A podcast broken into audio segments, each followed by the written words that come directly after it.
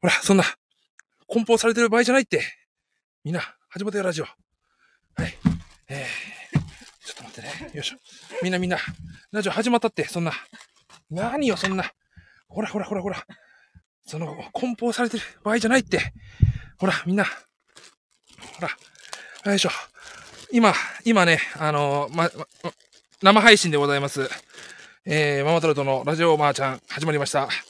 えー、すごいですよ、これは。本当に今日はね、今日は大釣り肥満が一人だと思ってますよね、皆さん。皆さん一人だと思ってますよね。違うんですよ。今日はスペシャルゲストが来てるんですよ。えー、まずはですね、えー、バニー、バニーガール、バニーガールの、えー、えー、バニー、バニーガールの青髪の女の子。えー、レムですね。レム、レムちゃんが来てます。わーわーえー、続いてですね、えー、鬼滅隊の、えー、エッチな子、えー、か、甘露寺みつりちゃんも来てますね。わーすごい。この子はね、すごい、どこに刀を刺すんだっていう、甘露寺ちゃんも来てますね。今日は、はい。さらに、さらにですね、今日はもう一人、えー、フォージャー、フォージャー、えー、夜、夜フォージャーも、えー、椅子に座ってラジオに参加しております。はい。ということで、えー、今日はですね、この、大釣り肥満と、バニーガールレムちゃんと、えー、カンロジ、えー、みつりちゃんと、えー、夜フォージャー、4人で、えー、ラジオを始めていきたいと思いますんで、えー、よろしくお願いいたします。えーと、このフィギュアのね、何が嫌だかってね、こう、無駄にこう梱包が熱いっていうね、一番の資源の無駄ですね、この段ボール。俺、あ、すごいですね。夜フォージャーさんのフィギュアはですね、俺が座ったら壊れちゃうような椅子がありますね。この椅子は危険な椅子ですよ。手すりがある椅子はね、俺座れないんですよ、椅子。はい、手すりがある椅子はね。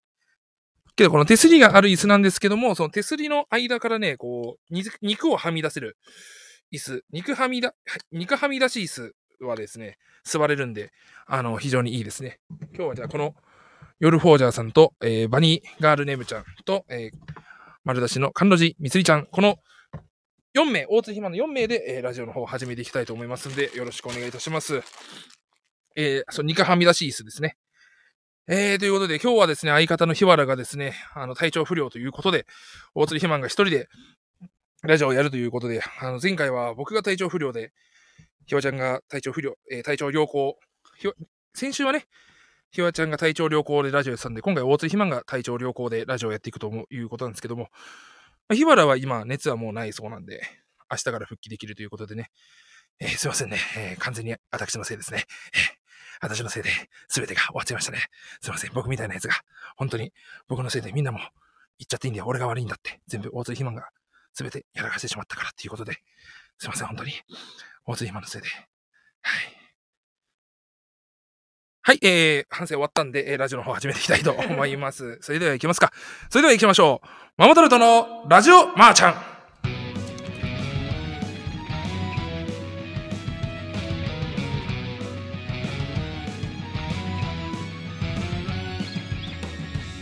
はい、えー、ママタルトの大鶴ひまんです。芸人ブームブーム、ママタルトのラジオマーちゃん第172回スタートしました。本日は大鶴ひまんが一人で生配信をします。進学、就職や転職、結婚や家探し、習い事など、ラジマを使って情報を得るという日常生活に普通にある存在を目指すこと。それが当番組の掲げるビジョンでございます。よろしくお願いいたします。はい。えーと、私もなんとかこう、一週間の、休みを経て、えー、なんと、なんとか えー、ラジオを始めることができましたけどもね。はい、えー、なんとかね、あのー、ラジオ、先週のラジオでも、ひばちゃんが、大鶴ひまんが、あの、終わった、終わったと。熱が、もう高熱が出てしまったということなんで、先週、大鶴肥満が出した熱発表します。え、先週が、え、大鶴肥満が計測した体温は、えー、ドゥクドゥクドゥクドゥクドゥクドゥクドゥン、えー、40.5度、えー、40.5度、出ましたね、大台40度、超えましたよ。拍手ということでね、えー、本当に40度って久々に出しましたね。あのー、まあ、コロナの時もかかり、コロナも一回ね、去年のお正月、1月に、あの、マードキュがあったんですけども、マードキュがあった日、1週間前にコロナかかってしまって、その時も40度の熱が出ましたね。えー、やっぱ人間って出るもんですよ、本当に。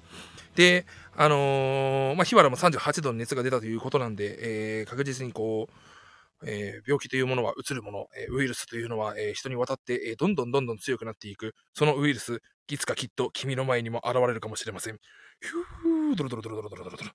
怖い話をしたところということでね、もう夏も終わりますけども、あのまあ本当に皆さんも体調管理しっかりしてくださいという気持ちでいっぱいでございますね。えー、なんでしょうね。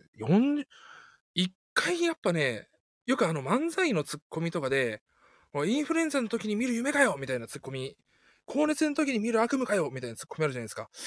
あれを見ましたんで、夢で、やっぱちゃんと、あのー、意味がわかんないんですよね。本当に寝ようと思っても、なんか、あのー、なんかね、寝れない、寝れない理由が頭の中で出てくるんです会議が行われてるんですよね、頭の中で。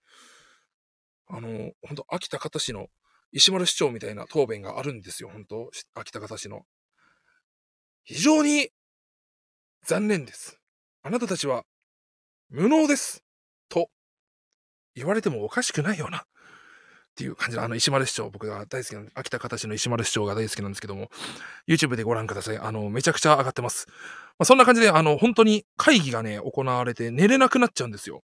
で、1時間経てば、またその会議が行われてっていうことで、本当休憩しながらっていうので、気絶のような形で朝を迎える。これが2日間あってね、これが本当にしんどかったですね。なんか今、その薬とかももらうんですけども、まあ、咳が出る薬、咳が出る薬ってどんな薬やねんって話で、咳を止める薬ですね。咳を止める薬とかも、今多分コロナが流行ってる、流行ってんのかなコロナ結局。コロナとは言わないまでも、謎の体調不良者が続出してるんで、薬がないんですよね、本当に。出、出回っても。だから僕、その、本当40度の熱出て病院行って処方箋もらって、で、家の近くの薬局で処方箋もらおうと思って行ったら、すいません、この薬が今もうなくて、みたいな。ええ、それは、じゃあ私に、その、本当働いてて、も俺が、俺が探しに行けばいいってことですかって、そのドラ ドラゴンクエストみたいな、ね、あの、ああ、薬が一個ね、多分あの、モグラの里にあったと思うけど、取ってきてくれねえかみたいな感じで、あ俺、この咳止めの薬、俺がじゃあ持ってくればいいんですかって。あの、あ、そんなことは、さすがにって言われたから、まあそうですね、やっぱそんなことはさすがにですよねと思って。で、他のその、調剤薬局の方に行くんですけども、もうギリギリに病院行ったから、あれ、あのシステム本当どうかと思うんですよ。あの、病院が18時までの受付で、で、18時ギリギリに行って、えっ、と、だから19時手前ぐらいに診察が終わったんですよ。で、あのー、じゃあ、調剤薬局行こうと思ったら、19時にはみんな閉まってんですよ、調剤薬局。え、おい、俺じゃあ、俺の、そのラスト患者、ラストペイpatient、last patient、なんだ、患者ってなんて言うんだ？ラスト患者私、私のようなものは、どこで処方をもらえばいいんだっていうことで、40度の中本当に転々として、この調剤薬局だったら、閉まってる。この調剤薬局は閉まってるみたいな、ほんと19時20分ぐらいになって、19時半までやってる調剤薬局見つけて、そこ行って、じゃあ薬もらおうってさ、あのー、この薬が今不足しておりまして、お、ここもかいと。で、その後、けど、あの、医者の相談したところ、代用できる薬があるんで、そちらで代用いたしますって、ありがとうございます、つってもらったんですけども、じゃあ最初の調剤薬局、それでよかったんじゃないか。なんで俺わざ、その、点々としたのに、代薬があるんだったら、その、俺は最初の調剤薬局で全てうまくいってたんじゃねえかと。くそ野郎どもっていう、こう、苛立ちながら、もう高熱にうらされながら、なんとか、えー、今日ここまで元気に健やかに生きてるということで、あのー、で、私体調不良になって、ほんとその一週間だから仕事休みになってしまったんで、本来だったらね、入ってた大食いの仕事とかもあったんですよ。大食いの仕事も、えー、いけら高熱だったって俺は大食いできらと思ってたんですけども、あのー、朝食でお粥食べたんで、あのー、ほんと100キロカロリーのちっちゃいお粥を30分かけて、ちまちま食べて、30, 30分かけて食べ終わって、俺は本当に情けない人間だと。こんだけ太ってんのに熱が出てしまったら俺は何も食えねえんだと。悔しさでもう寝れないような時期もあったり、大食いの仕事も休んでしまいましたけどもね。あのー、10キロ痩せたんじゃないでしょうかっていうコメントありますけども、俺痩せたと思いたいんですよ。ただですね、高熱期間はまあ2日間ぐらい。そっからもう平熱に戻ったんですよ。そっから何が訪れたかと言ったら、食欲。抑えることのできない食欲。俺はその後の自宅にいる期間で毎回ウーバーイズでクリスピークリームドーナツを6個頼むっていう暴挙。暴挙中の暴挙。この6個も店員オリジナルという、あのー、店員さんが6個選びますと。何が出てくるかはお楽しみにというウーバーイーツの粋な計らいがあって、俺だから18個のドーナツを、あの、店員さんのおすすめの18個のドーナツを3日間で食ったと。えー、こんな、えー、やつが10キロ痩せるわけがないだろう。非常に情けない、ブクブク太った豚が、今こう、病気豚がね、こうやって今皆様の目の前に現れてる状態でございますけども。あのー、そしたら、ヒワラも完全に体調不良ということで、本当はヒワちゃんがピンで出る予定だったライブもキャンセル。結局ママタルトとして1週間ぐらいお休みをいただきましてね。たまたま本当に、その、少なかった、そこまで仕事が立て込んでいなかった1週間だったんで、逆にいい機会だな、みたいな。ゆっくり休める機会だな、みたいな感じで、休みました。で、今週の日曜日、えー、昨日、おととい、3日前、ん？えー、おととい、日曜日ですね、から私復活しまして、あのー、K プロライブ、モーニング、なる劇モーニングパレンドが出まして、えー、モーニングパレンドの後に4大エース寄せ。出た後に、あのー、無限大の天満ライブ、えっ、ー、と、ツーマン、スリーマンではなく、飽き足らず、ついに10組での、10組ライブ、天満ライブがありました。えー、これ全部ピン、ピンネタでね、臨んだということで、ありがたいですね。なんか、日曜日どうしますか？みたいなマネージャーさんと話になって、あ、けど僕が一人で出れるんだったら、あの、全然出たいですっていうので、行った結果、なる劇のモーニングパレードと四大エース寄せと天満ライブ、吉本の方もピンネタいいですよっていうことだったんで、あ、まさか無限大でピンネタをやる日が来るとはなと。結構大沢さんとか、紅生姜さんとか、結構いろんな方が、あの、いるライブで、で、しかもそこが深夜の蜂蜜の収録も入ってて、蜂蜜でもインタビュー受けたから、もしかしたら蜂蜜で流れるかもしれない。ですけども、まあ、そう、蜂蜜収録入ってて、あのー、非常にね、あ、ピンでもこんな参加できるんだとありがたいなと思いつつ、えー、最強王決定戦はコンビでお願いしますということで、俺がピンで出て最強王になることを K プロが恐れたっていうことでよろしいかな？まあ、さすがに大釣り肥満ピンのパネルがまたできてしまうのはさすがに申し訳ないと。K プロメンバーにもね、あの、示しがつかないなということで、えー、最強王決定戦の方は休みさせていただきました。フランスには申し訳ないことでしたね。気配薬をね、置くことができなかったわけですから。申し訳ない、本当に。いや、まあ、その気配薬に関してはね、本当に。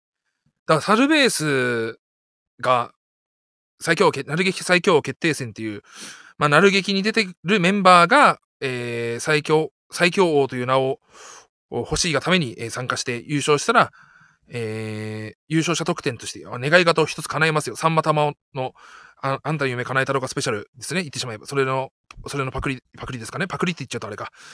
怒っちゃうかもしれない。K プロさんが怒っちゃうかもしれない。パクってないわよって、小島さんが、きなちゃんが怒っちゃうかもしれないんですけども。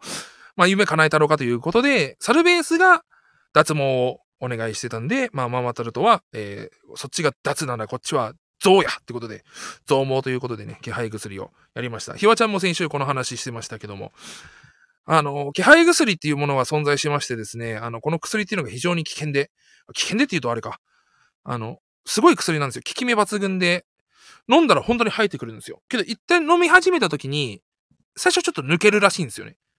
だから、肝浮き、肝浮き、あの、動物とかの毛が変わるような瞬間で、やっぱ一瞬こう悪い毛が抜けた後、そっから強い毛が生えてくるっていうのがあるらしいんですよ。で、あのー、その気配薬っていうのを飲み始めたらちゃんと生えてくるんですけども、やめてしまった場合は、ハゲるらしいんですよ。で、そっから飲んでも、ハゲるらしいんですよ。だ劇薬一回でも飲んだら一生飲み続けなくちゃいけない薬。危険ですよね、そんな薬が。え、飲んでる？え、嘘横田君飲んでんの？お前はもう二度と戻れないレールに乗ってしまったわけだな。一生薬を飲むという行為をしなくちゃいけないわけだ。大変だな。回飲むのやめたら、うん。抜けた？そう。あ、けど今飲み始めて何度か抑えてんだ？はい、あ、じゃあ生えてくるらしいですね。よかったですね。俺、もう一回飲むのやめたら、一生は、はげない、はげる。生えてくることはない。二度と青春を味わえることはできない薬だと思ったんですけども。けどなんかやっぱこの薬ってすごい薬で、気配薬ってなんかやっぱ何種類かあるんですけども、一番は結局血行なんですよ。も、と、も、と、えっ、ー、と、この、と、えっ、ー、と、頭皮、頭皮の血行を良くすることによって、髪の毛が生えてくるっていうのがあるんですけども、結局だからそのポンプなんで、とにかくドックンドックンドックンと、えー、前刈りをするような、寿命を前刈りして、あの、頭の方に血を巡らせて髪の毛を生やすっていう薬なんで、あの、飲むとギアセカンドぐらい心臓が破裂、爆発、バクバクするっていう話を聞いたんですけど、横澤くん、なんない？ああ、じゃあいい薬ですね。なんかね、やっぱ気配薬って高いんで、横澤くんちゃんとじゃあ日本の薬を使ってるってこと？うわ出た！横澤くんとはいつかグッバイするかもしれないってわけですね、本当に。いや、危険なんですよ、本当に。そう、ある程度効果を充実化しめたあたりで、えぐい値上げされそう。あー、なるほどね。確かにそういうのもあるかもしれないですね。そんなこと、そんな、なんで髪の毛でそんな左右されなくちゃいけないんだ、人生やお金とか、心臓とか、そういうの、苦しいですよ、本当に。髪の毛を、みんなちょっとその、髪に対して、さすがに、なんか、あれじゃないかな。髪の毛ってそんな重要か？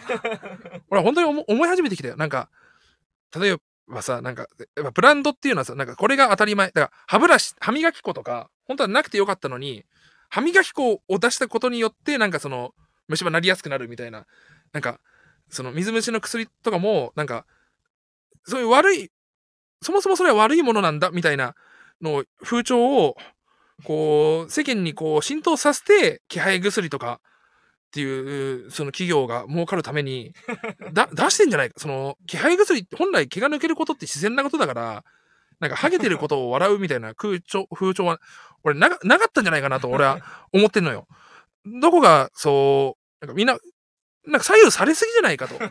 自分の価値観、芯を持って、自分の価値という軸をこう、世間に惑わされては、俺はいけないと思うんだよな。ハゲてても俺はいいと思うんだよ。変にそこで、なんか薬を使って、薬の力を借りて、えー、ドーピングした人間も、人間がなんかやっと土俵に立てるみたいな。俺、そんな世界俺間違ってると思うんだよ。なあ、横澤くん。絶対飲んだ方がいいです。うおい 横澤くんなんてことを。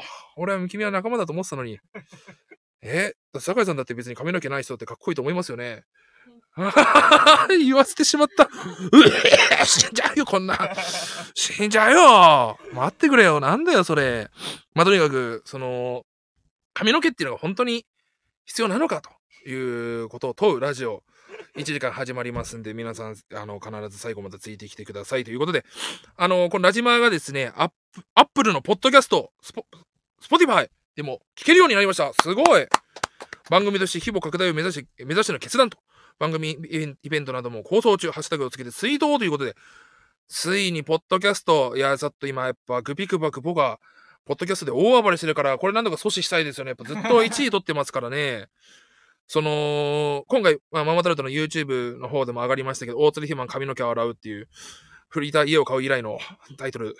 大鶴ひまんかっこハゲて書いてあったな、でも許せないぞ。なんかハゲをこう、癒しいものとして扱う風潮に俺やっぱ物申したい。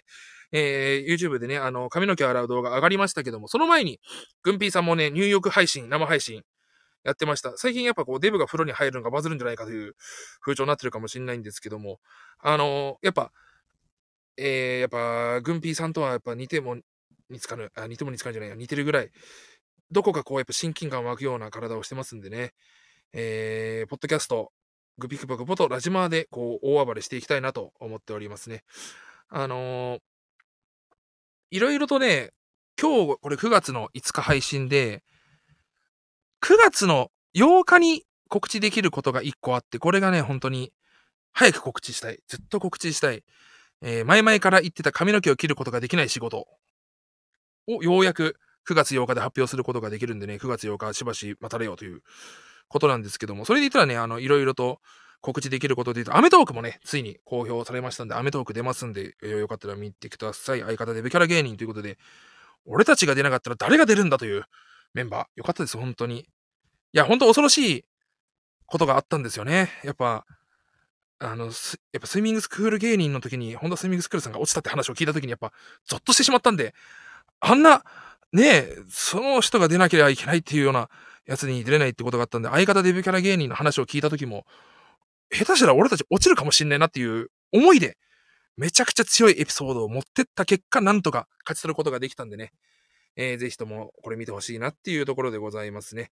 えー、他にも告知することで言えば、やっぱポテトカレッジのラジオ、ゴールドラッシュ、これ聞けるんでぜひ聞いてください。久々にゴールド、ポテトカレッジ、面白すぎるなっていう、やっぱ、コモダドラゴン、キヨ。いやー、話してみてやっぱめちゃくちゃ面白かったっすね。なんかずっと笑ってたわ。でもなんかどこかちょっと思ってたやつとも違ったなっていうところ。これ別にその悲観的な意味じゃなくて、もうちょっとなんかその無敵人間なのかなって気持ちがあったんですよね、コモダドラゴンっていうのは。もう自暴自棄になって、もうどどうせ俺は売れ、売れんねみたいな感じかなと思った。意外とちゃんと芯が熱い男で話してて面白かった。ずっと終始笑いの、笑いが絶える。ずっと笑っていたラジオでしたね。あのー、ぜひ聞いてほしいです。ゴールドラッシュ。ゴールドラッシャーですね。我々も結局。あの、ひわちゃんもひわちゃんこれやっぱ動画面白いかなその楽しめるかなと思ったんですけど、ひわちゃんも終始笑ってて満足そうで、終わった後にひわちゃんと話してて、ああ、ポスト会社面白かったね、みたいな。いや、ほんまあれやな、コモダドラゴンは、なんか本当昔の山里さんみたいやったな、みたいな、その、ひわちゃんの口からコモダを山里さんと例える 日が来る。これ皆さんポストカルチャーチェックした方がいいかもしれないですよ。結構、やっぱいいですね。その、強い毒、毒というか、面白いんで、ゴールドラッシュぜひ聞いてほしいですね。そんな感じですけども。で、あと、あの、ライブで言ったら、ママタルトだけが決まってるエントリーライブに出演ということで、あのー、これも、昨日あったんですけども、ママタルトだけが決まってるエントリーライブっていうのが、あの、スラッシュパイル、あの、シアターマーキュリーでライブがありまして、これママタルト以外だと、カナメストーンだけ決まってるエントリーライブとか、各、こう、誰かを立てたエントリーライブっていうのがあったんですよ。で、このライブっていうのが、あの、参加したい人は誰でもできるわけではなくて、なんか140字の、えー、幸せな青い鳥を、青い鳥をもらいました。ありがとう、ターさん。嬉しいね。もう幸せな青い鳥をもらったらもう終わりかもな、ラジオ。これがゴールかもしんない。幸せな青い鳥をもらったら最終回かも。もうエンディング流れちゃうかもしんないな。もう、もう結構、なんか、やっぱこれをもらうためだけにラジオやったところあるやっぱあるから、あ、クラゲさんが幸せな青い鳥を プレゼントありがとうございます。もう終わってもいいかもな。せっかくこう、ポッドキャストとかスポティファイでも聞けるようになったけども、もう、幸せな青い鳥をもらうためにやってたところはやっぱあるから、もうエンディング流しちゃっていいかもしれない。もうちょっと、本当に、最終回ですね。これ、ちょっとごめんなさいね。もう、幸せな青い鳥もらっちゃったらもう、それで終わりですよ。はい。以上、ママタルトの大崎でした。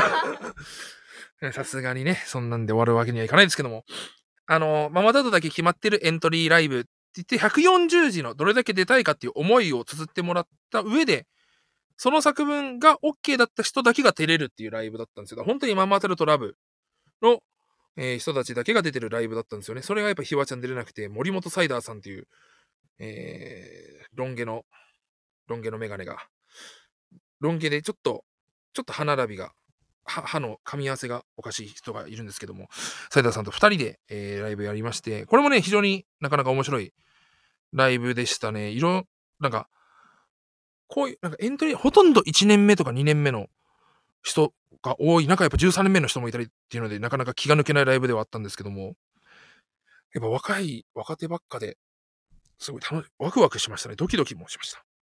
なんか、石和ちゃんがいたらなーっていう思いもありつつ、みんなどういう、どの、どのぐらいの気持ちだったんだろう？ママタルト、ママタルトって、どうなんだろう？ど、やっぱ、ひわちゃんに会いたくて出たのかなみんな、あれは。ママタルト、コンビとして、だったのかなやっぱ、大鶴ひま一人だけになった時に、明らかにテンション下がった人とかもいたのかなこれはちょっとね、わかんないんですよね。これ別に、ネガティブとかじゃないんですけども、なんとか楽しくやりたいなと思って、ぬのちゃんっていうね、車椅子の芸人がいいんですよ。学生芸人がいるんですよ。このぬのちゃんがね、俺も大好きなんですよ。俺やっぱ車太郎とののちゃんが大好きだから、どこか親近感湧くんでしょうね。ああいう、ああいう人を見ると。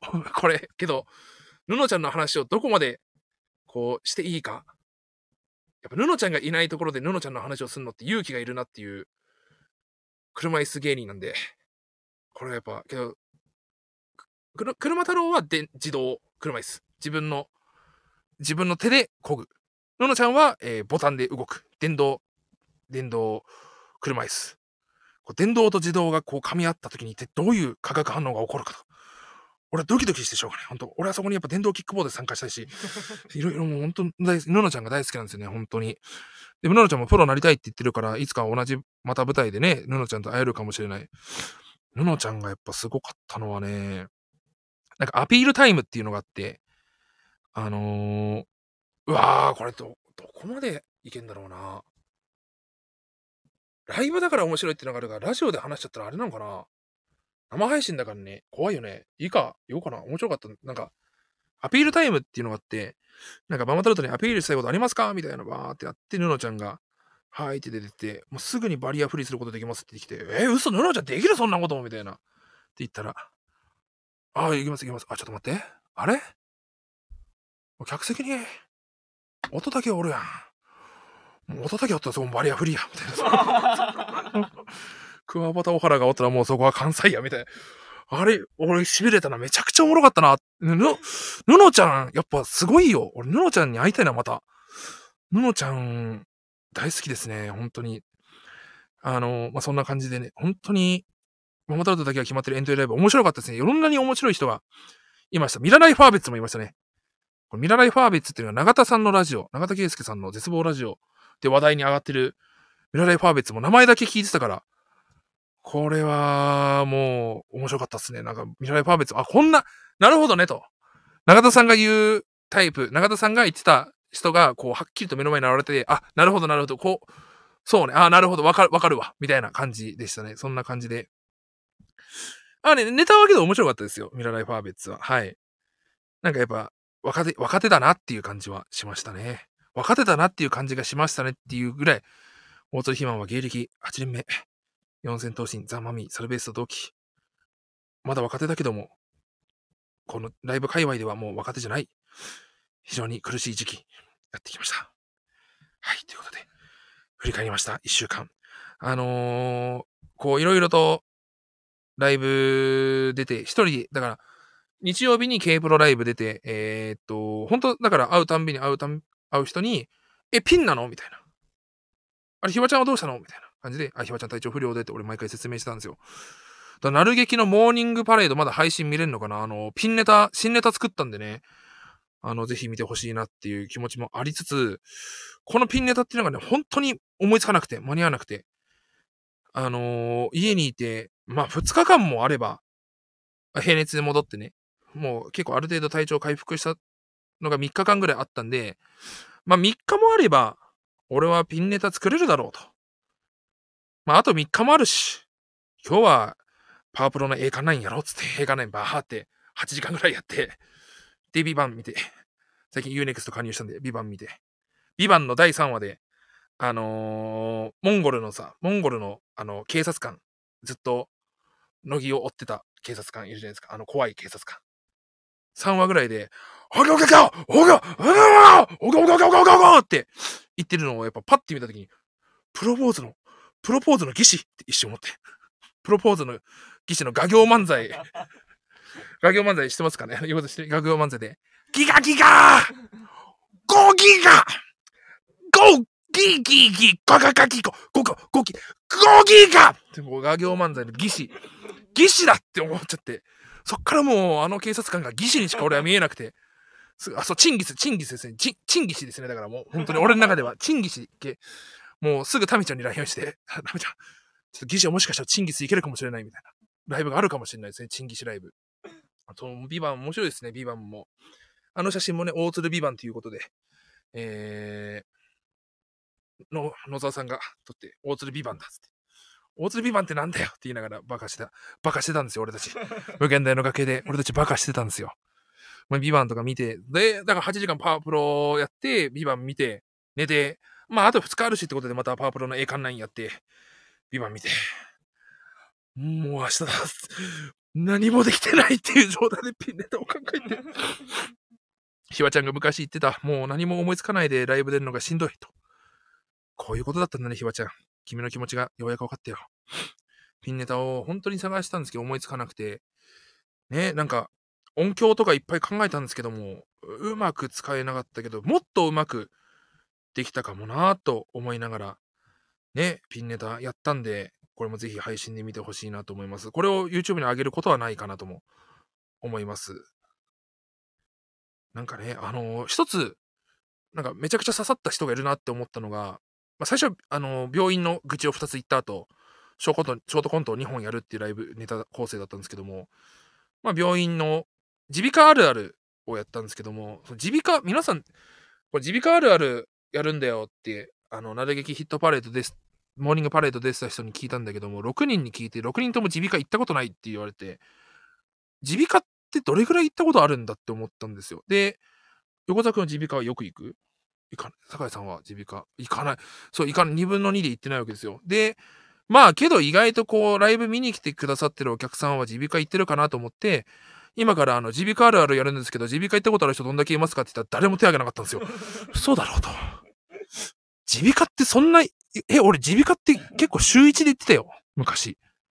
え、じ、嘘と思って。けどもか、やってきた、持ってきちゃったからやるしかないってことで、耳鼻科あるあるをやったんですけど、耳鼻科あるあるっていうか、これは本当にあるあるなの、俺だけかなと思ってたんですよ。確認もしたかったんですけども、こう、診察、まず受付で診察、あの、予約、あのー、保険証と、えっ、ー、と、診察券を渡すわけじゃないですか。で、じゃあ中お入りくださいってって、診察室の手前に3人ぐらい待ち合いがあるんですよ。で、1人診察終わったら、鼻と喉の吸入、あの、ネブライザーっていうのがあるんですよね。これやらされるんですよ、必ず。で、じゃあ診察してて、はい、ああ、な、喉腫れてますね、薬塗っときました。で、あとネブライザーやってください。はい、お大事に。って言って、出て、診察から出てって、ネブライザーの方行くんですよ。で、じゃあ次の方どうぞって、その中に待ってる人がこう呼ばれて入ってどうされましたかってこう診察して、診察終わった後にじゃあネブライザー受けてください。ありがとうございました。っていう流れだと思うじゃないですか。けどたまに耳鼻科って、あのネブライザー終わった後に、あ、ネブライザー終わりました？じゃあまた来てくださいって一回戻す瞬間があるんですよ。だから、一瞬俺かもって思ったのに、急にさっき診察終わってネブライザー行った人がネブライザー終わったとまた戻ってくるっていう。うんっていう瞬間。これ俺耳鼻科あるあるだと思ったんですけども、誰もその耳鼻科行ったことないからわからない。マジかよただ俺はこの、この後に、その耳鼻科っていうのはそういうなんか、半返し縫いの瞬間があるんですよっていう、その半返し縫いで結構受けたっていう、家庭科のあるあるで受けたっていうのがありますね。あ、けどそのあるある分かるってことで、耳鼻科行ってる人はやっぱ分かりますよね。あ、行くけどピンとこない。あ、これは難しいですね。なかなか、耳鼻科によるのか。耳鼻科ってネブライザーやっときゃいいと思ってる節あるから、ネブライザーっていうのがあるんですよ。なんか、すっごい細かい、ぴょぴょぴょぴょぴょぴょぴょぴょぴょぴょってした薬が、口、鼻に、こう、パパパパパパパパパ、ププププププってこう入って入ってくるのがあるんですよね。あ、ほんと、それが耳鼻科のネブライザー、あれすごい気持ちいいんですよ。えー、その耳鼻科あるあるを披露したネタ、やってピンネタね、これ配信で見てください。やったんですけども、こう、なんか、楽屋とかで、ひわちゃん体調不良大丈夫？とか、あ、ひわちゃんそうなんだ、ね熱出ちゃったら大変だねって、みんなに、こう言われるんだけども、あのー、本当は僕が最初に休んでたのにな、っていう気持ち。え、ひわちゃん大丈夫？って。え、ひわちゃん体調不良なんだ。え、大丈夫か？本当は僕の方が高熱だったんだけどな、っていう。俺の中の器の小さな大津で肥満が大暴れしてしまって。だけど僕もね、熱40だったんですよ。ダサい会社をいっぱいしてしまった。日曜日は。申し訳ない。俺だやっぱ、その、先に、先に俺がやらかして、ひわちゃんがライブ出た時にひわちゃん、いや、肥満やっちゃったんですよ。それこそさ先週のラジマみたいな、ひわ、肥満は高熱出てって、いうのが、楽屋とかで行われることなくひわちゃんがさ倒れたから、空白の期間があった上で俺が先に復活してしまったから、ひわちゃんだけ心配の量が多いみたいな。それを、こう、クソって思ってしまう俺の器の小ささに俺は自分に腹を立て。なんでこんな気持ちにならなくちゃいけないんだっていう気持ちでやってたんですけども。えー、まあそんな感じで、そんなコンビが、最強、そんな最強コンビが明日から復活。えー、NHK の笑い新時大賞も出ますし、明日、明日でゲラの、えー、ラジオの収録もあります。ここからママタロとの、えー、活躍に交互期待、えー、というような、えー、締め方をしましたけども、ここでフランスの GA の新 CM がありません ということで、こう話をこう一旦緩和休大することなく、ノンストップで、どんどんどんどんラジオを話していくということでございますけどもね。あのー、ここでレターがね、届いてるんで、レターの方もね、レターのチェックをしてなかったんですよ。なんでかって？ゲームセンターに行ってたから 申し訳ない。今日のじゃあ、その、フィギュア、ラジオだから見れないかもしれないんですけども、この夜フォージャーさん、椅子に座って夜フォージャー、いくらかけたんでしょうか？ドゥクドゥクドゥクドゥクドゥン、え、4000円。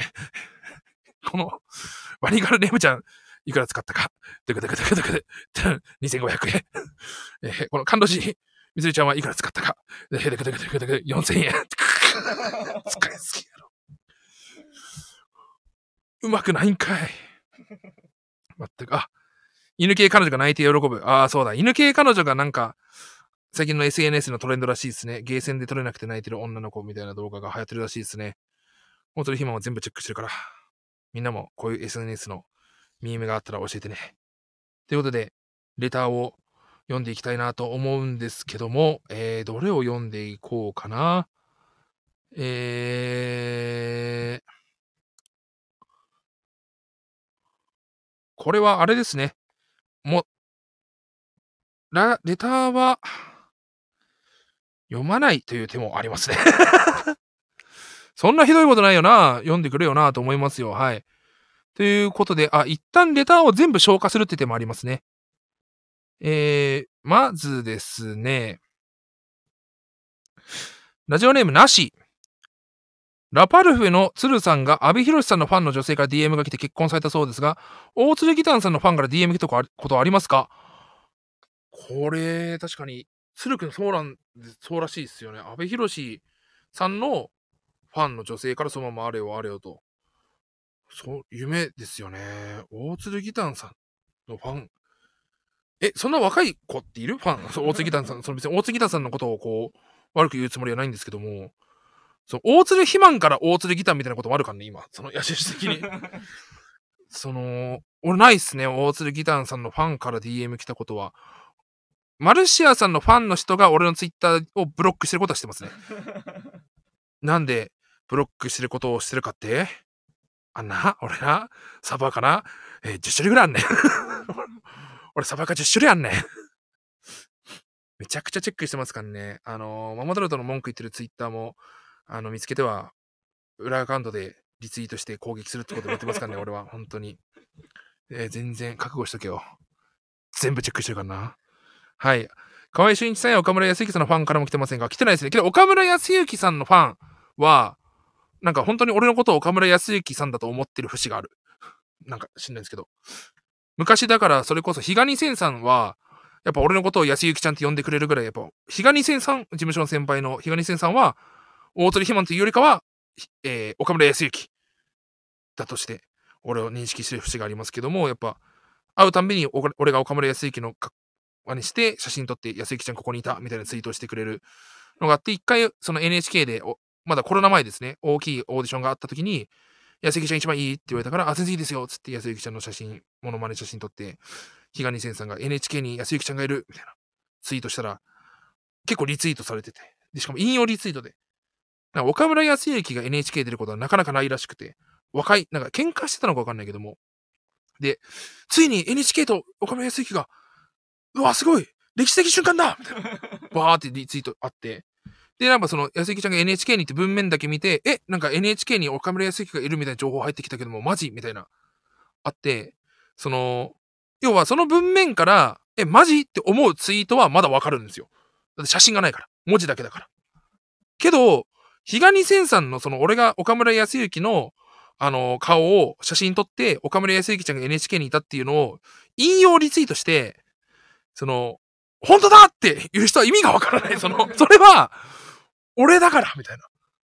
そんな似てるんだみたいな感じで。で、なんかいろいろバーって言ってった後、なんか、あ、どうやら誤報だと。間違ってるみたいな話が広まって、なんだいないのかみたいな。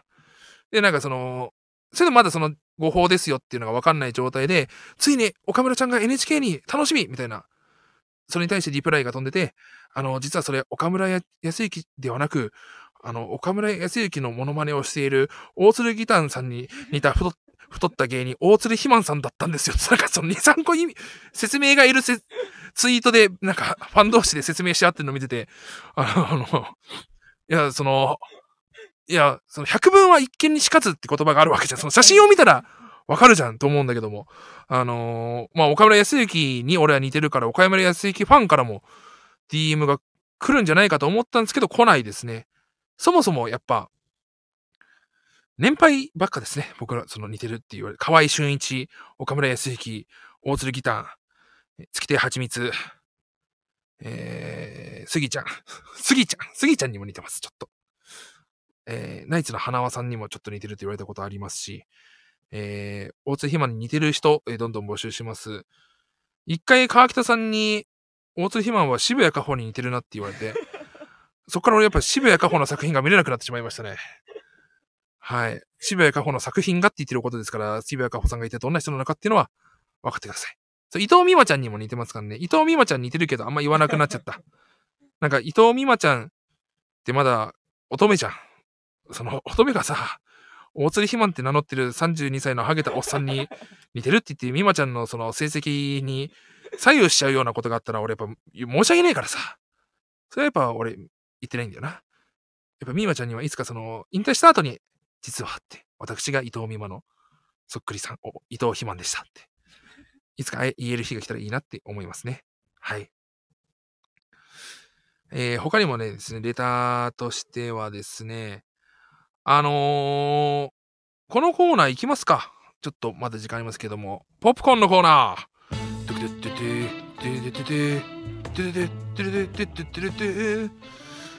カプコンの出したポップコーン、ポップコーンというセリフのように、皆さんの見つけた〇〇の〇〇、〇〇を送ってください。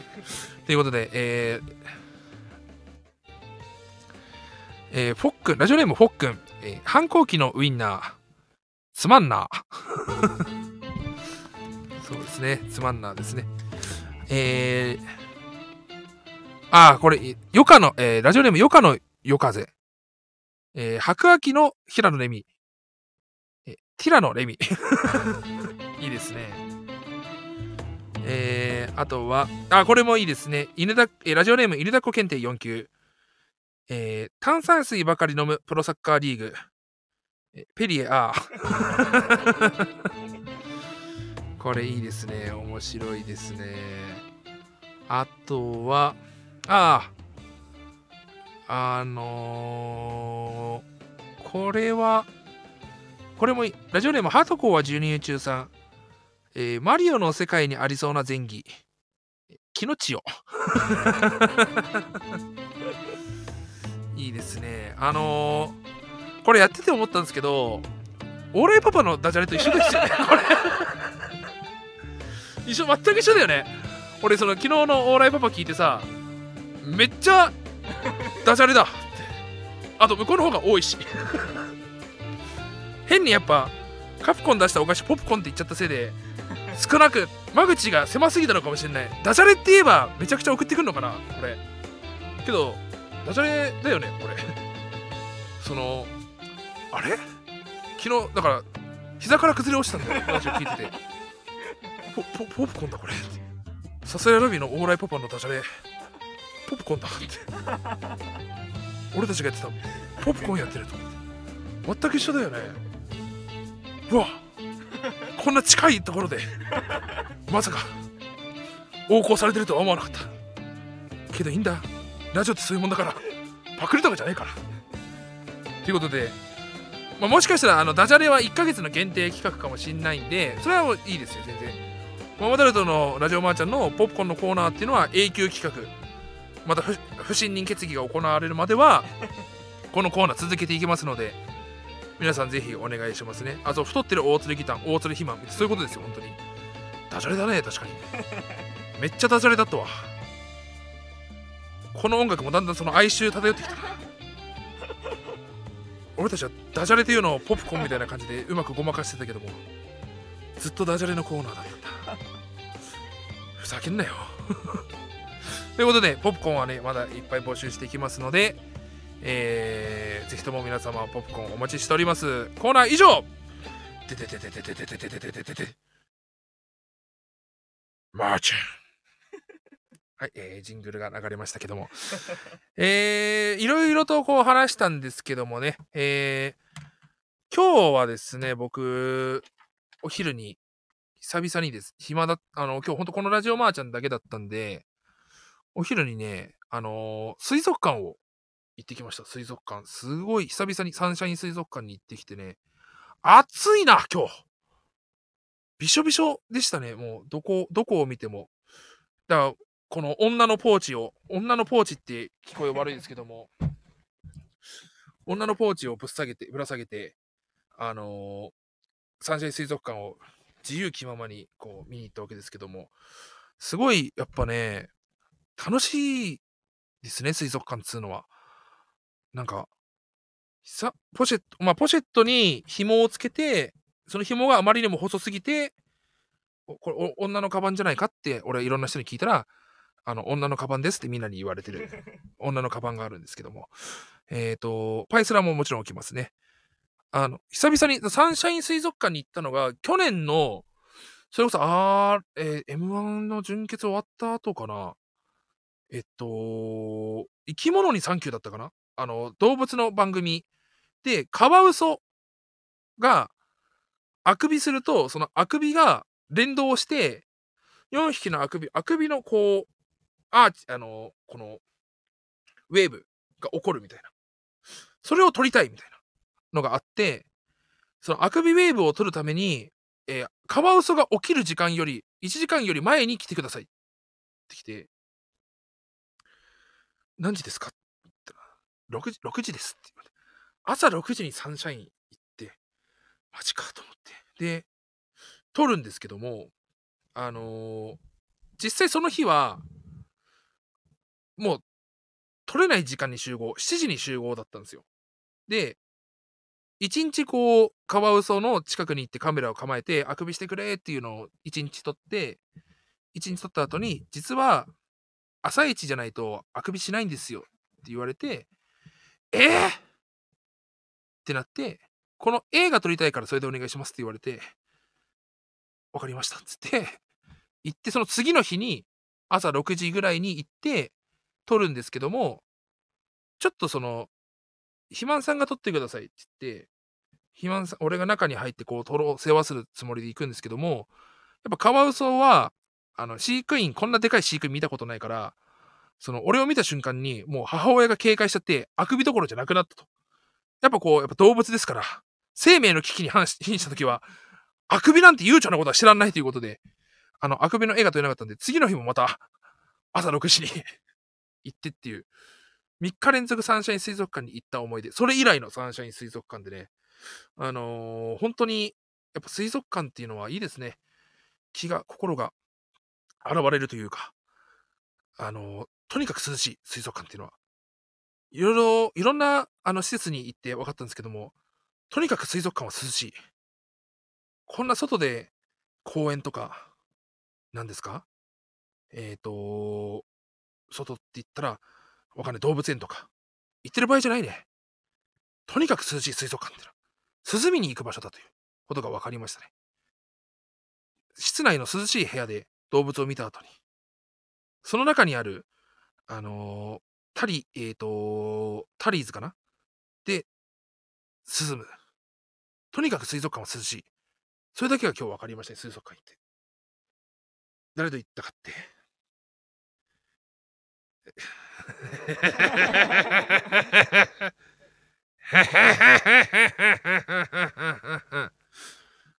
まああの、誰と言ったかって まああのー、ね結構半ば俺は諦めてるところがあってどんなところに行ってもやっぱその大鶴肥満えー、大津ひまさんですよねって声をかけてくる人はいるわけなんですよ。けど俺はどんな時でもちゃんと写真対応するから、もし写真が撮りたいよっていう人見かけたら全然声かけていいんだぜ。俺はいつでも写真対応するからな。俺はチェキとか全く撮らない男。チェキという1000円のお金を払って写真を撮るんだったら、写メでいいんだぜ。全然。そんな男だからみんな、俺を見かけて写真が欲しいと思ったら声かけてください、どんどん。俺は写真を撮りますんで。ひゅなんとか話をそらさせ。危ない危ない危ない危ない。危ない危ない危ない危ない。いやー、こんな身を切る話をするつもりは全くなかったんですけども、えー、やはり人間というのはこう、1時間喋るとなると狂わす。人間はやっぱこう、気持ちを狂わしてしまう。全く言うことはなかったんですけども、えー、やはりもう喋ることがなさすぎて水族館の話をしてしまった。ふぅ危ねえ危ねえ危ねえ。えっ、ー、と、映画内の話で最後、こう、場を盛り上げて終わりたいなと思うんですけども、皆さん、栄冠ナインってご存知ですかね？えー、栄冠ナインっていうのはですね、あのー、高校野球の監督になって、えー、甲子園を目指すという野球なんですけどもね。あの、まあ、これが本当楽しくてですね、僕今2066年の監督やってるんですよ。2023年度から高校監督の、あのー、新任として入って、今2066年まで行ってますね。大垣日大の監督ぐらいの年齢までやってる状態なんですけども、この栄冠ナインっていうのはあの終わりがないんで3000年ぐらいまでいけるわけなんですよ、全然。やっぱ僕その栄冠ナインの楽しみ方としては、まあやっぱこう、いろんな選手が集まってきて、こう練習させていく。練習指示出して、打撃練習とか守備練習とか、っていうのを指示出してって、能力値を上げてって、いざ試合が始まったら、流し打ちしろとか、センター返しやれとか、そういう指示出しができるんですよね。で、あのー、まあ、大津肥満のやってる栄冠9といえば、あの、エラーした生徒がいたら、と、まず下打ち、ゲーム中に。で、試合終わった後に、えっ、ー、と、登録名をごめんなさいとかに変えると。えー、三振した子に対しては、えー、お前が帰るところはベンチじゃなくて家だろ？何かベンチに帰ってきてフーとしてるんだと。家帰れとか。試合負けた後に、こうバスに乗り込もうとしてる生徒たちに、いやいや、バス、え負けたのにバス乗ろうとしてるのは大層な身分だね、と。走って帰らんかい、とか。そんな感じで。で、あのー、入学、大体10人、一番強いレベルまで行くと10人入っていくんです、新入生が。で、こう選手のランクとかも出てくるんですけども、まあ、星ランク0から999まであって、まあ、大体1年生で160以上あったら、まあ、多少、能力値としては優秀。けど、これ100を切る生徒とかも入ってくるわけなんですよ。で、あの、名門校と評判なのに、星のレベルが100いかない97とか、85とかの子も入ってくるわけなんですよね。あの、うちは名門校だから帰ってくれっていうので、ニックネームを帰ってくれとか、見学かなとか、そういう楽しみ方をしてる、えー、栄冠内。えー、さあ、みんなぞ存分に怖怖くなったかな？水族館の話は恐怖で忘れたかな？これで。俺は恐怖の話で今、何とかあの、水族館の話を忘れさせようとしてるわけなんですけどもね。えっ、ー、と、まあそんなこんなでね、あのー、久々に一週間、やっぱ何もなく過ごしたなっていう状態ですね。やっぱ先週は話すことが東京ドーム行ったりとかあったんですよ。ひわちゃんが話してたんで、まあ俺視点の東京ドームの話とかしても別にいいのか、問題ないのか全然。あのー、今年も、今年もっていうか、今今年2回目の東京ドーム試合後のイベントで、巨人対阪神で、もう、本当にね、隣にいたメガネかけた気持ち悪い2ブロックの男は、阪神がタイムリー打つたんびにニヤニヤニヤニヤしてロックおろし歌ったり、ねえ、なんか、ノイジー、ノイジーの応援歌も歌ったり、あの、隠そうという気が全くなかったわけですけどもね、阪神ファンは。その6点差が一番、あの、勝ちやすいって話いや、あるんですよ。ルーズベルトゲーム8対7っていうのが一番盛り上がる試合っていうのが存在するんですよ、本当に。8対7っていうので、結構6点差の逆転勝ちっていうのは、意外とあるんですよね。試合が動きやすいっていう意味でございます、これ、6点差。だからやっぱ、1点差、2点差よりも6点差とか開い、序盤に6点差とか開いた方が逆転ありや、起こりやすいよっていう理論はあるんですよ、これは。ただちょっと阪神強すぎます、ちょっと。今年はもう阪神の優勝確定でございます。さあ、今、阪神の優勝は確定ということを言うフラグを立てたんです。巨人ファンならわかるよな。阪神の優勝は確定ですっていうのは、フラグです。これを言ったことによって、阪神が満身、気を抜いて、一気にこう、ガタガタっと来た瞬間に、巨人が逆転優勝。無理かもしんない。ちょっと今年はちょっと、まあ、名誉巨人ファン、えー、名誉許可す大鶴肥満は、ちょっとやっぱ今年はもう残り30試合切ってる状態だとは思うんですけども、ちょっとさすがに厳しいかなと。あ、だから今日なんかね、巨人対ヤクルト試合があったわけですけども、何対何なんでしょうかね。えー、見てみましょうか。おおすごい巨人今日勝ってますね。勝ちましたね。これはすごい。4対3、なんとかギリギリ。阪神も勝ってますね。広島も勝ってます。阪神優勝おめでとうございます。これはもう確定でございますね。これはちょっと。今日の結果終わって、阪神マジック15ですよ。巨人と阪神のゲーム差14.5。いや。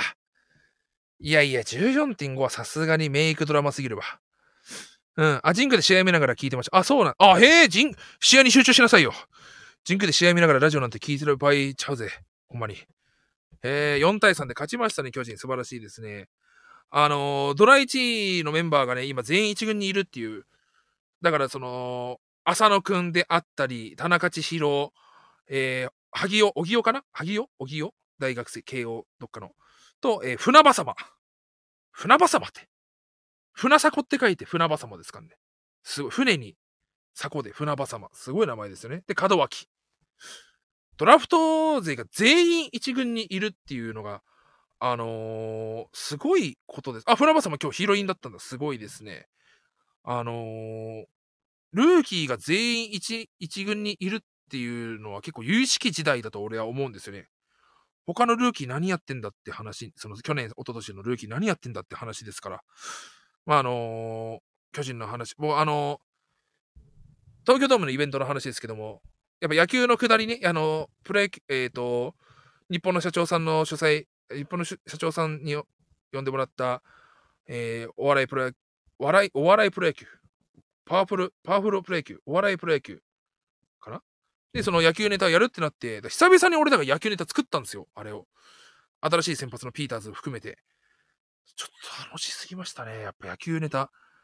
やっぱ野球ネタをこう、それこそ、ねえ、片山さんから大学生の時に、君たちはいつまでそんなことやってんのって評された爆笑笑いプロ野球か。爆笑笑いプロ野球で、片山さんにね、その片山さんがママタルトだけがエントリーするライブ、エントリーしてるライブで、いやもうほんと、もう、いいライブっていうのも、こう、MC に決まるんですねと。もう今日 MC のおかげでほんと最高のライブでしたよって。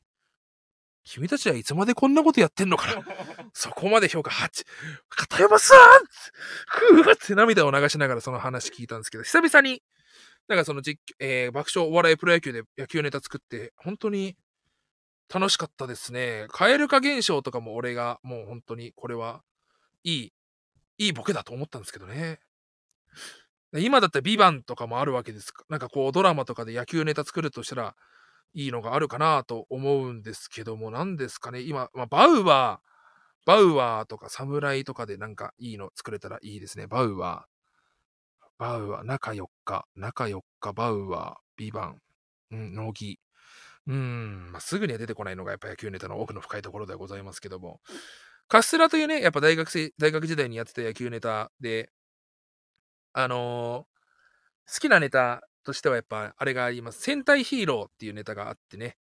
どうも、カスティーヨとテラカでカステラです。俺、横浜ローテ渡り当たってねえよ。俺、横浜ローテ渡り当たったカスティーヨじゃないんだよ。カスティアとテラオカでカステラです。お願いします。つって。あの、戦隊ヒーローがかっこいいなと思いましたね。ああ、戦隊ヒーローかっこいいじゃないですか。